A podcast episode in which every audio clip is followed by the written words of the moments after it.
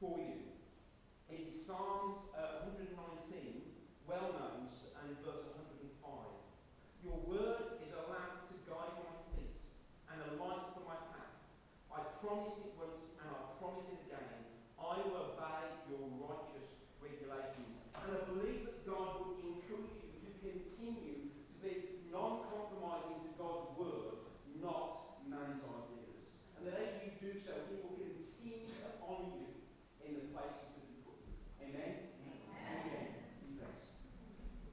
And can you also stand? Because um, um, we we normally got to do it a bit differently, but we don't always hear what what what is going on things wise. So apologies that we did it di- differently. But um, somebody's m- made a way that moving to Wales, and had been known beforehand or had communication through from the front. So I just want to. S- Stephen Bell has been with us for at least it not longer. So here we're moving away. This is your last Sunday. Guys, just around and just put your hands on them. And Holy Spirit, we just pray that God will continue to bless you and guide you as you make this move. That you will find deep roots and close friends, followers of Jesus, that will come alongside you, support you, love you, and guide you. We pray that this will be smooth as you make this transition, and that, that God will place you in, in a community that will love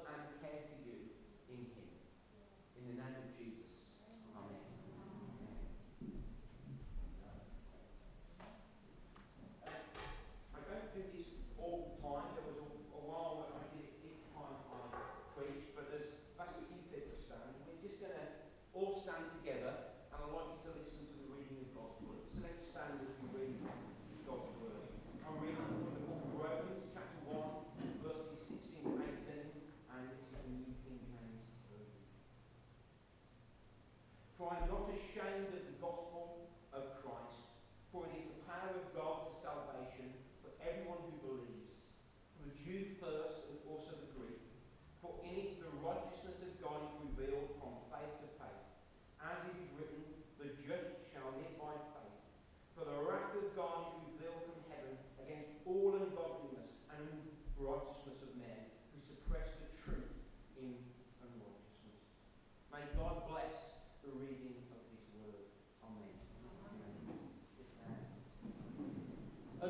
what was um, advertised in the news sheet, I will not be speaking this morning on relationship matters, again, that communication bit broken down.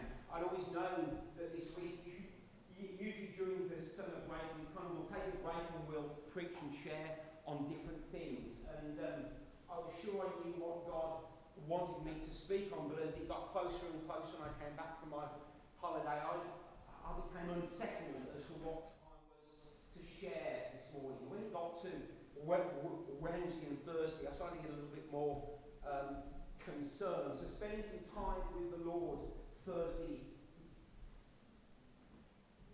morning, I was greatly encouraged and reminded um, what Stan brought to us last week. Last week we had two messages.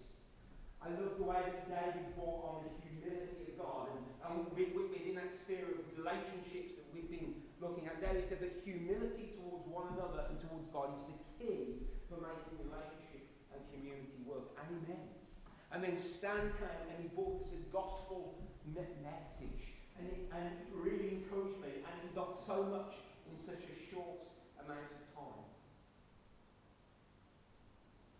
The gospel is one that people need to hear. One that we as Christians need to hear also. I have struck of late how we do need to hear and rehear key messages. Messages of forgiveness, loving others, free from sin. Many of us, as long standing Christians, know them. And if we're not careful as teachers of the word, we can always be looking for something new, something different, thinking that people know this. But we have been encouraged to see how some of these well known subjects, well trodden things have resonated in our hearts. Because we need to hear them time and time again. Because over time we begin to think we, we, we know them. We think, I know all about forgiveness. We recite them in our mind and often over time, just like Chinese whispers, we reshape them. Taking the bits we remember, the bits that resonated, the parts that we liked, and we shape them around that. Hearing these well-trodden messages again and again is important because a story always gets better in the retelling. And when we it from memory, how often do we add? Oh, how I spoke to hundreds, to thousands, to tens of thousands. Oh, how my mother enjoyed it. Oh, how the room enjoyed it. Oh, how everybody who listened enjoyed it. It grows. This is one of the reasons God has given us His Word. The canon, which means the measuring stick. This book, the canon of Scripture, is what we measure all other writings from. Come on, man. It's become unpopular to say that in this time. I read a statistic, yes, on holiday, that more and more people now are simply seeing it as a good book with good intentions and good morals. Here, Solar Christian Fellowship, this is our measuring stick. We use the Word of God, the Word of God to measure all else from.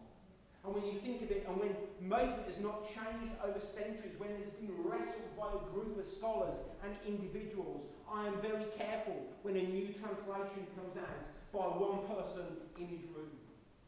This book has been looked at time and time and time again, and we use it when we no longer preach from his word, or when we only get the parts we like, or even when we get fooled into believing we need to find new revelation, new insights, new theology, we run the risk of falling into error. No more so than with the, the God, God, gospel. It is a message to those who do not know Christ. But it is also a message for those who do. Thank you, Sam, for bringing God's gospel message to us last week. Stan's words cause me to reflect on the gospel of Jesus Christ and our responsibility to know it, to carry it, to live it, and to share it with others. So the title for what will be uploaded onto the internet for this morning is The Gospel, Our Responsibility.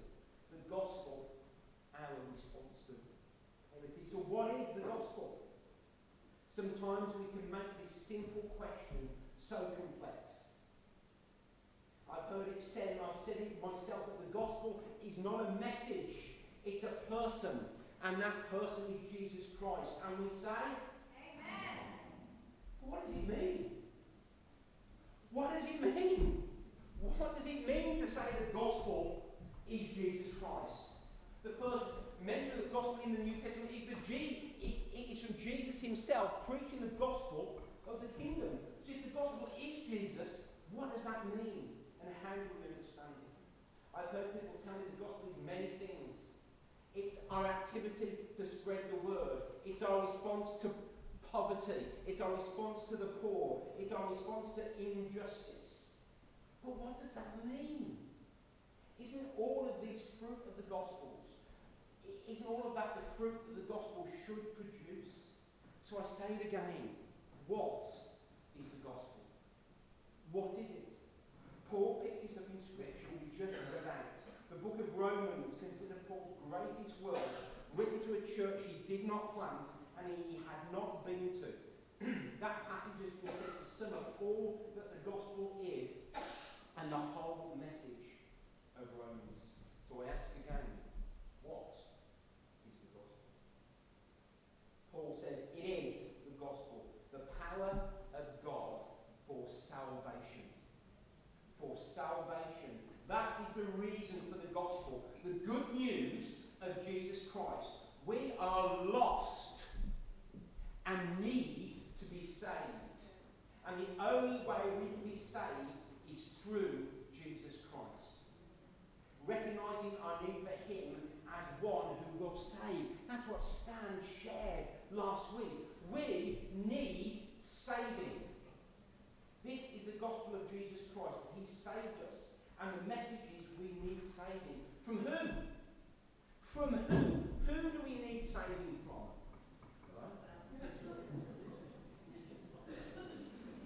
We need saving from ourselves. Because of what? Because of sin. Romans 3.23 says, For all have sinned and fall short of the glory of God. And it is as simple as that. And oh, that we were to preach it more often. We need saving because we have sinned.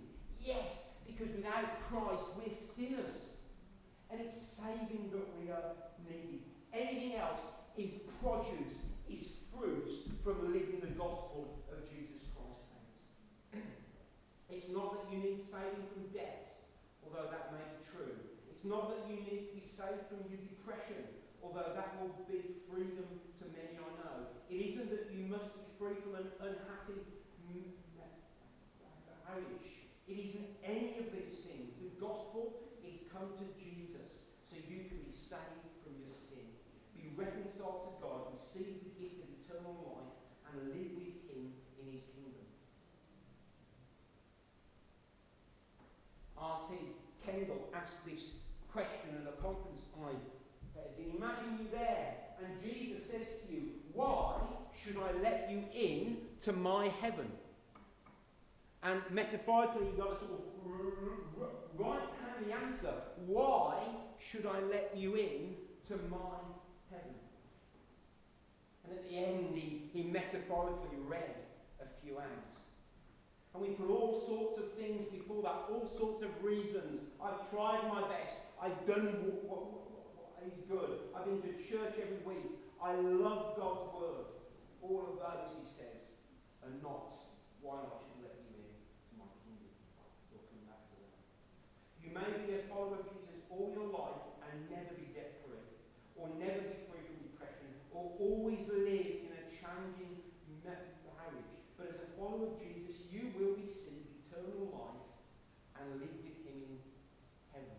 The reason God should let you into his heaven is because Jesus died for you and he's the answer. He is the reconciler. He, he answers the justice question that so many of us seek and allow us to come and live with him for eternity. the problem is when we make the gospel something else, when we make following Jesus about those other things, we preach a false gospel. Galatians 1 6 and 9. I'm amazed that you are so quickly deserting him who called you by the grace of Christ for a different gospel, which is really not uh, another. Only there are some of you who are,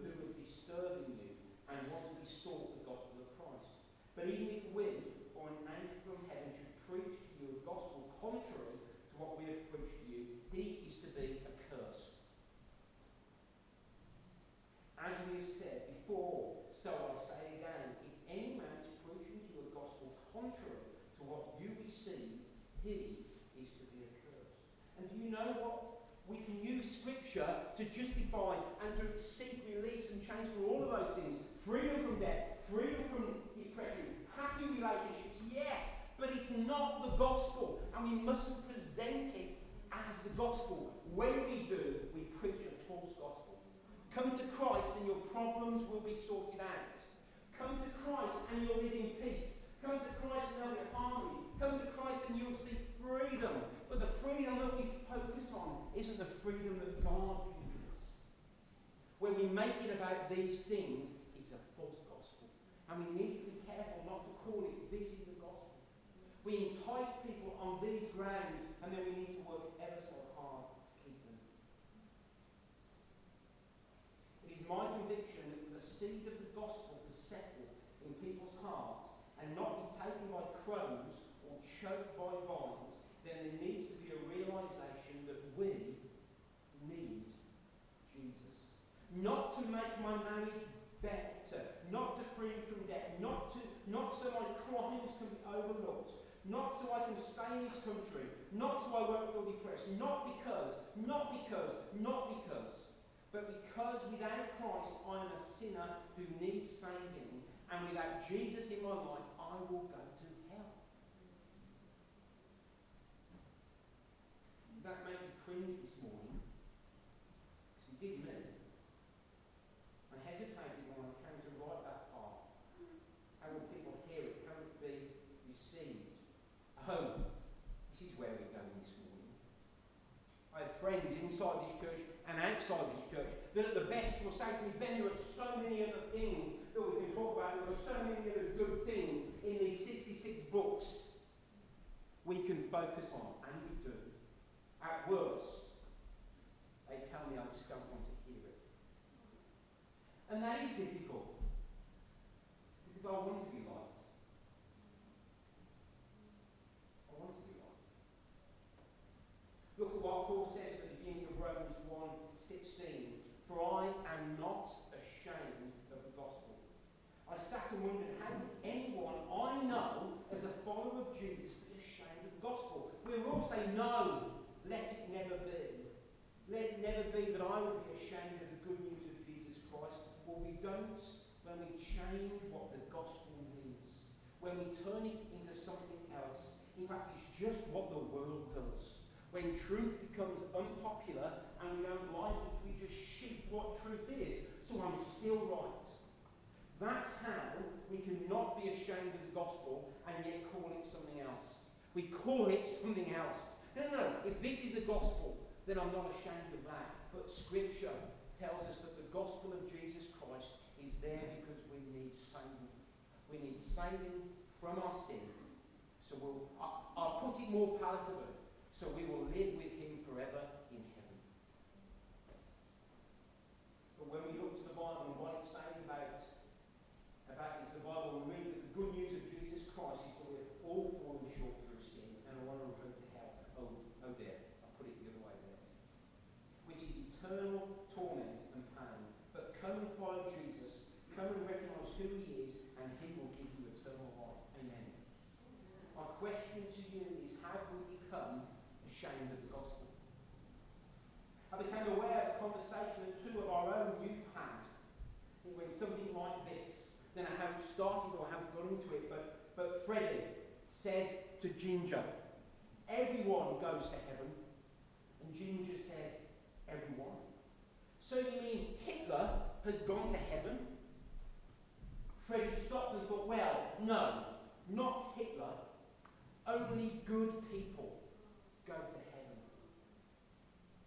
Don't know what else went on, how that conversation evolved or grow. But I'd have loved to have asked, who is good? And who decides what good looks like? And you see, while we measure what is good to these things against these standards, you're right. All who are good come to heaven.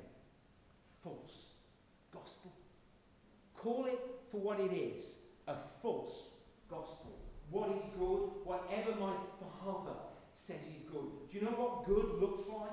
A repentant, contrite heart that is seeking to walk and follow in Jesus' footsteps. That doesn't mean we don't sin. There are sins that lead to death and there are sins that don't lead to death. Somewhere in 1 John. Have a read. But good looks like a repentant heart that is seeking to live as Jesus lived. That's the measurement of good. Good in the context of eternity is not someone who tries to eradicate poverty, as good as that is. Good is not someone who clothes the naked. Good is not someone who feeds the hungry. All of those are in the Bible. Good in the context of eternity is someone who does these things they recognise the above. They recognise they need Jesus. And they clothe, and they feed, and they respond to injustice. Those actions come from a good heart that looks like Jesus. Because without that, we're just another charity. We're just another social group, and they're all doing it. And some of them are doing it better than us. Some of them are doing it better than us. It's not we don't do those things. Please don't hear that. But when we do them, talk about them, we mustn't do them at the expense of the gospel. Or even worse, still call it the gospel. When we do, we're in trouble. We can do good to a thousand people and not share the gospel. We are so concerned not to turn people away, not to put them off. However, in doing so, we have created something similar to the, the next man, similar to the charity down the road, similar to, to any other religion. We've worked so hard to be palatable, to be accepted. When I grew up, it was all about seeker-friendly services. I don't know what one's like because, bless God, I grew up in a church that didn't do them. But in our want and desire to reach out, we've just served up another consumerist view.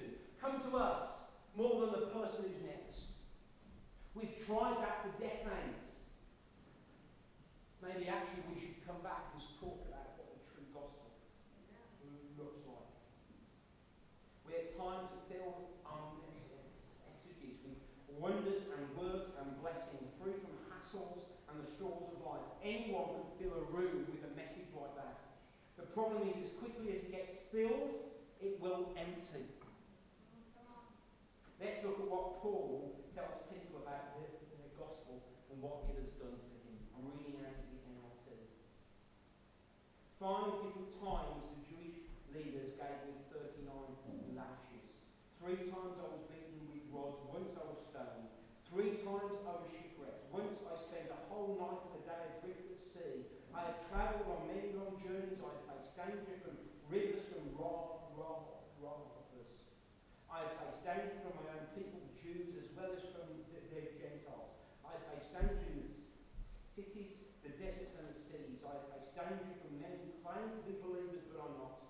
I've worked hard and long, endured many sleepless nights. I've been hungry and thirsty, and I've often gone without like shivering in the cold without you know, clothing to keep you warm. Welcome to Christianity. or when one looks down at the Church of God in the UK, one would have to say that that approach, that the approach just to make it palatable, the approach just to be simple friendly, isn't working. So how about we try this? How about we talk in the right way, with the right words, understanding the culture that we live in and the need for Jesus as Saviour. We may just be surprised by what God will do. So, I don't know why I put number one, but number one, it is our responsibility to know what the gospel is and make the main thing the main thing. Anything else is a false gospel and a false. So that is what the gospel is. So what is our responsibility? When we understand what the gospel is, who the gospel is and our need for it, it can only cause us to live and walk a certain way. When we understand that Jesus saved me from eternal hell, that Jesus saved me from eternal judgment, that Jesus saved me from eternal pain, when we realise just how big and incredible that is, then the good news causes me to live and behave differently. We make it about rules.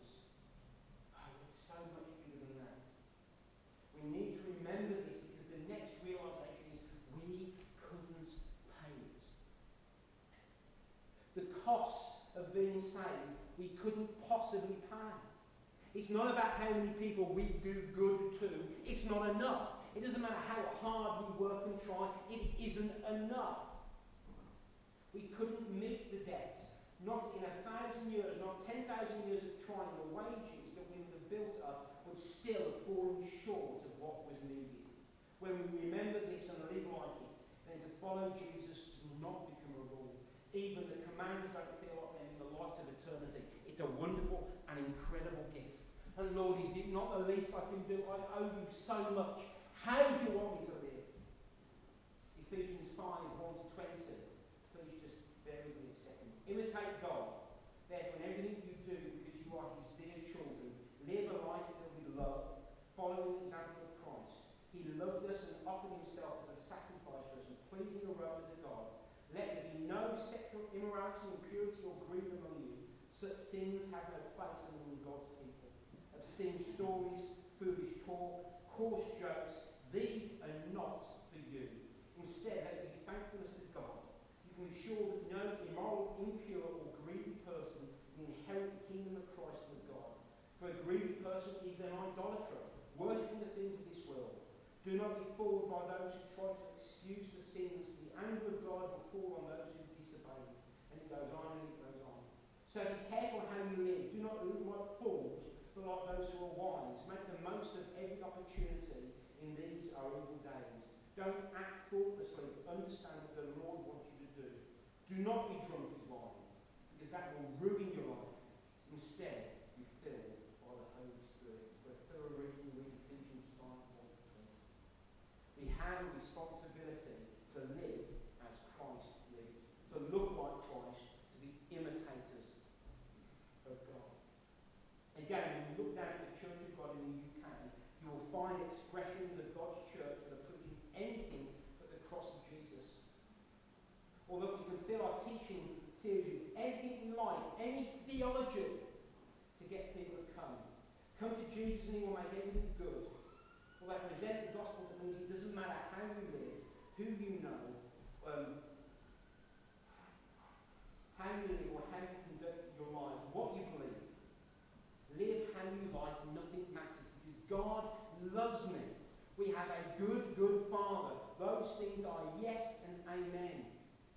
I, I love my kids dearly. That they teach me the closest I get to unconditional love. And I love them, and nothing can make me love them any more, and nothing can make me love them any less. But I'm not always pleased with them. I see how they behave towards one another, and I am disappointed. Even more so when I see their holy me. But the point is that God may love you, but He doesn't mean He's always pleased with what we do.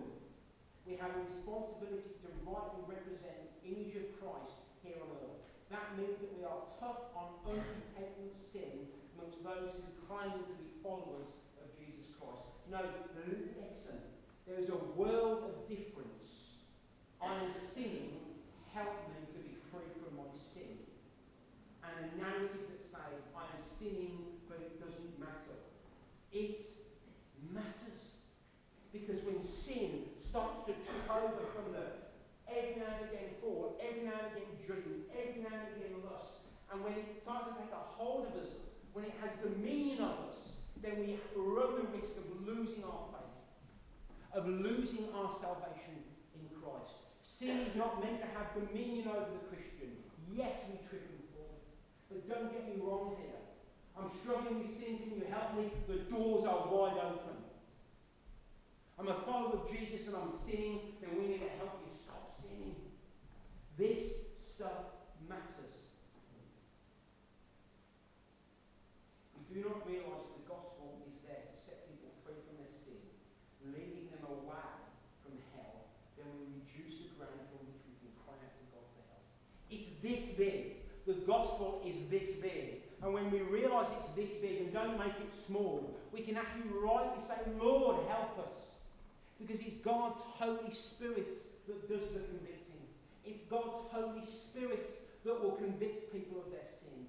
Now, that does not give us the right to say anything we like, to not think about the message and the package. So, the first one of my three point sermon this morning was what is the gospel? The second second point that we've just gone through is our responsibility. The last point is our presentation. And I can't use much of my notes because I sat down and I started to undo in this last point everything that I've just said. You look at the Bible, if you look at how Jesus did, it, for those people who claim to know him, he was tough on them at sin. He was uncompromising. He challenged them. The first time in the Gospel is John the Baptist, who has warned you of the wrath of God to come. Paul, in the verses that we just read out, why do we need to be a Christian? For the wrath of God is being revealed from heaven against all ungodliness. Christ was hard on the people. He was inside the church.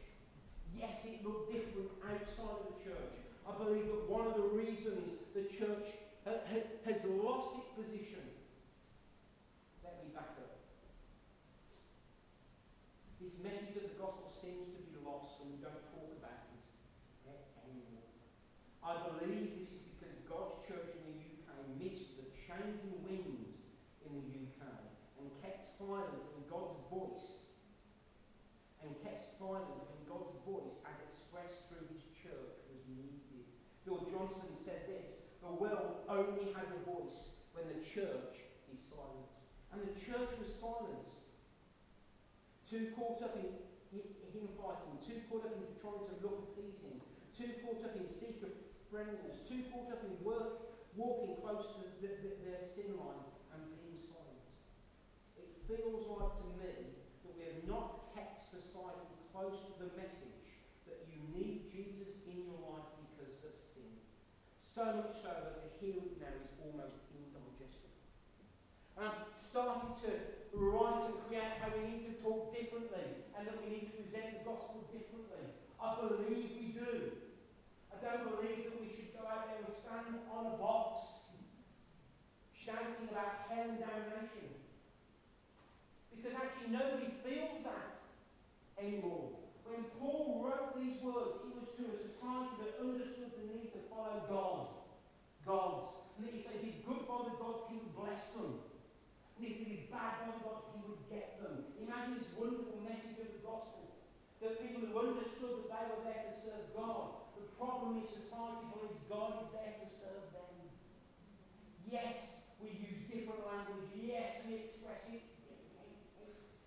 differently. But we need to find a way not to lose the message that people need Jesus in their lives because He is their salvation. He is their salvation. And maybe we don't need to create nice, powerful ways. Listen to this. Mark 13, 5 to 13. I had to stop the way I was going because I was undoing the whole point and God led me to this. Jesus replied, Don't let anyone mislead you, for many will come in my name claiming I am the Messiah. They will deceive many. And you will hear of wars and threats of wars, but don't panic. Yes, these things must take place. The end won't follow immediately. Nation will go to war against nation, kingdom against kingdom. There will be earthquakes in many parts of the world as well as famines. But this is only the first of the blood comes, with more to come. When these things begin to happen, watch out. You will be handed over to local councils and beaten in the synagogues. You will stand trial before the governors and kings because you are my followers. But this will be your opportunity to tell them about me. For the good news must first be preached to all nations. But when arrested and stand trial, don't worry in advance about what to say. Just say what God tells you at that time. For it is not you who will be speaking, but the Holy Spirit. A brother will betray a brother to death. A father will betray his own child. Children will rebel against their parents and cause them to be killed. And everyone will hate you because you are my followers. But the one who endures the end will be saved. You don't want to be hated. Don't want to be hated. I don't want to be hated. But this uncomfortable book tells me that if I live a life that Jesus has called for me, called us to live, I will be hated. Maybe we stop trying to fit in. Maybe we stop trying to look like everybody else. And maybe we, we be willing to be hated. I don't know what some of this looks like in practice. Not suggesting we go about whipping ourselves, the end is nigh, but we need to think about it. Because hundreds are not coming to Christ, and hundreds, thousands need to. Because eternity is real. William Booth found that the Salvation Army gave this prophecy. The chief danger that confronts the coming century will be religion without the Holy Ghost, Christianity without Christ, forgiveness without repentance, salvation without regeneration, politics without God, and heaven without hell.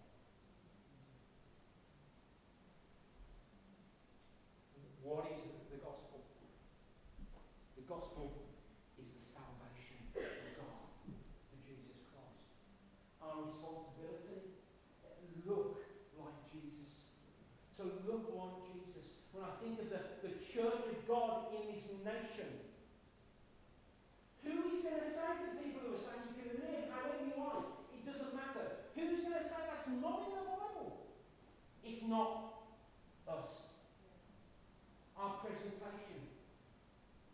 It needs thought. It needs thought. We need to look like Christ. We need to know God's word. We need to be prepared to dialogue. We need to be prepared to talk. We need to be prepared to be hated. Yes, there are times when we have people round for dinner and we just enjoy each other's company.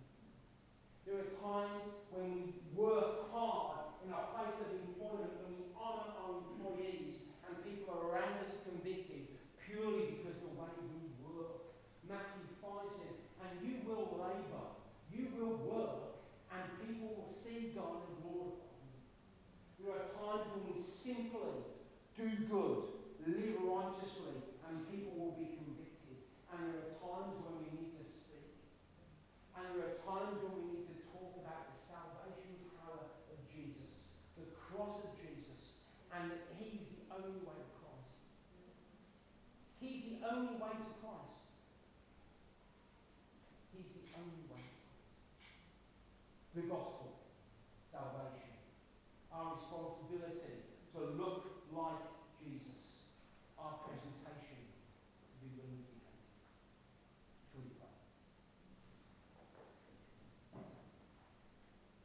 Father, I pray that your words are heard and resonate in people's hearts. I pray that my words become like paper in the wind. I pray that your Holy Spirit, as